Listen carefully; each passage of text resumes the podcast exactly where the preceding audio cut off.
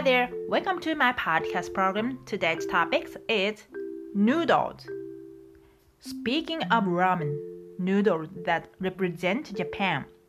it is surprising that the taste of the common people has spread to the world. We have other types of noodles, but it's a pity that they are not well known.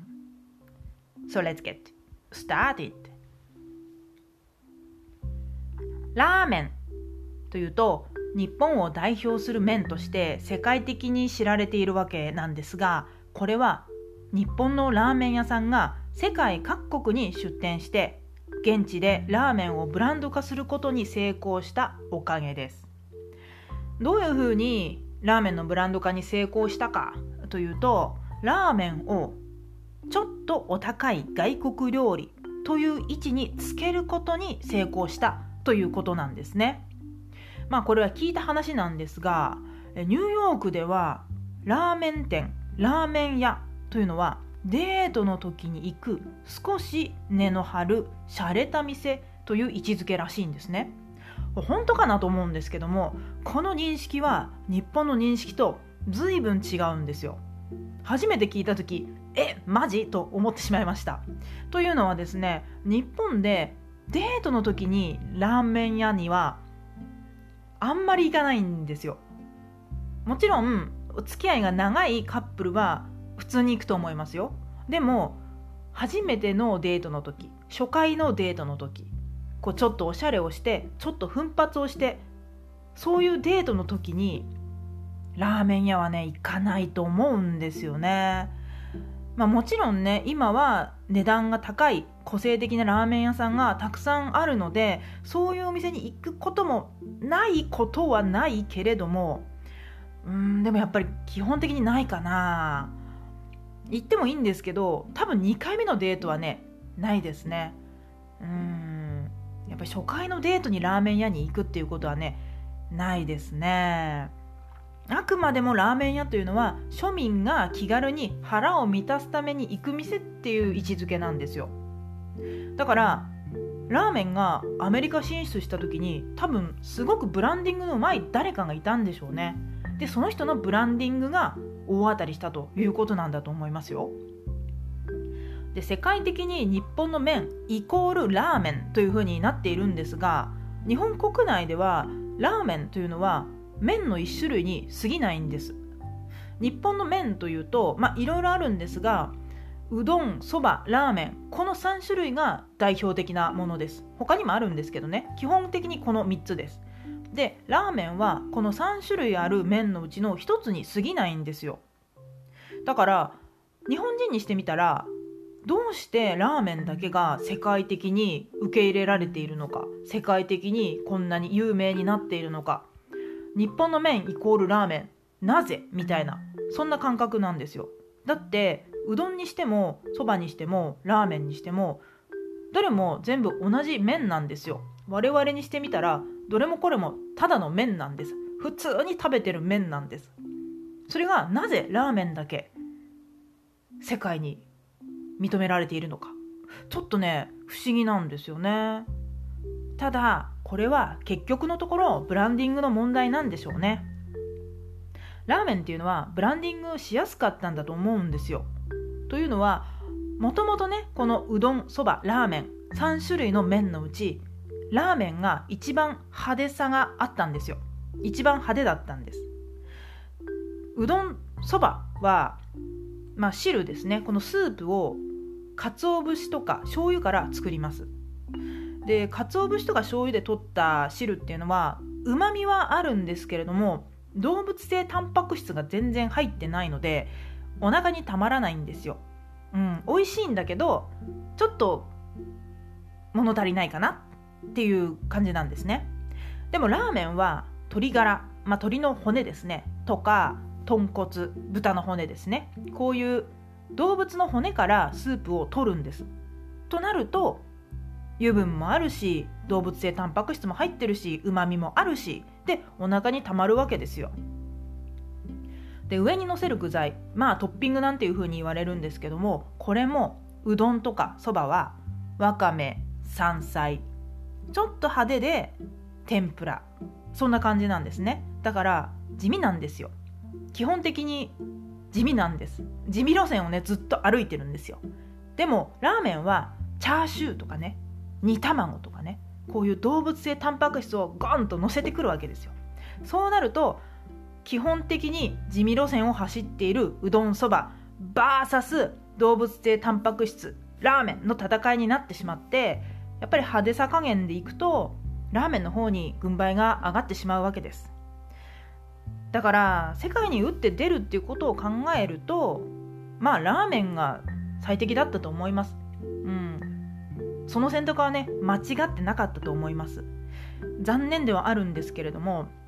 うどんそばではね太刀打ちできなかったと思います。やっぱ地味なんですよ。地味すぎてね、やっぱラーメンに勝てないもん、でもですね、日本の美意識を最も表現している麺っていうのはそばなんですよ。ラーメンじゃなくてそばなんですよ。どういう部分がと言われるんですが、これはですね、無駄をそぎ落とした中に美しさを見出すっていう部分ですね。まあ、茶道とか枯山水とか、あとわびさびですね、こういったものに通じるものがそばにはあるんですよ。そばっていうのは見た目は結構地味なんですね。麺の色も灰色っぽいような茶色っぽいような、そんな地味な色なんです。で、上にのせる具材もね、さっき言ったようにわかめとか山菜とか、まあ控えめなものが多いんですよ。でもこれは見た目のカビさを重視するのではなくて、素材本来の持つ力とか職人の腕とかね、技とか、こういったものを楽しむというところに重点を置いているということなんですよ。だからそばっていうのは腹を満たす食べ物っていうよりも芸術作品っていう面の方が強いんですよ。まあもちろんね、庶民派から本格派までいろんな種類があります。各種そばがあるんで、全部が全部芸術家って言われると違うんですよ。やっぱり庶民派のそばは芸術面よりもこの腹を満たす食べ物という方に重点を置いてるんですよ。でも本格派のそば、本格派のお店のそばになってくると、素材にこだわるとか、麺の作り方とか切り方とか茹で方、こういったものにこだわるんですね。で、そばというのはですね、そば粉からできています。で、そば粉は何からできているかというと、そばという植物の実をひいて粉にしたもの、これがそば粉なんですよ。で、本格派のお店になると、このそばの産地ですね、どこで育ったのかっていうこととか、そのそばのそもそもの品種ですね、どういう種類のそばなのかということにすごくこだわるんですよ。確かに本格派の店のそばっていうのは庶民派の店のそばと全く違うんですね。本当に味とか風味とか喉越しが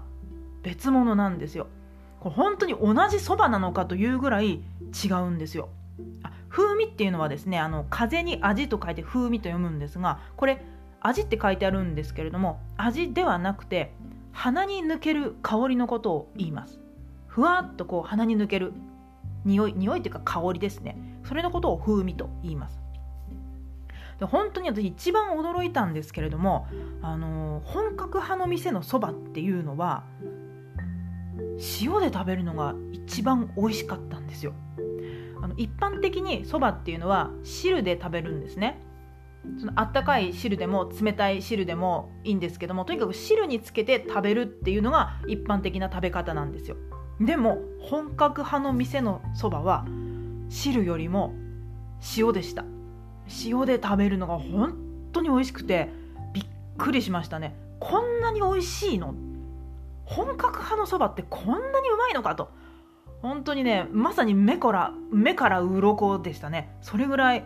美味しかったです。それぐらいね、もうなんかそばの常識が覆されたっていう感じでしたね。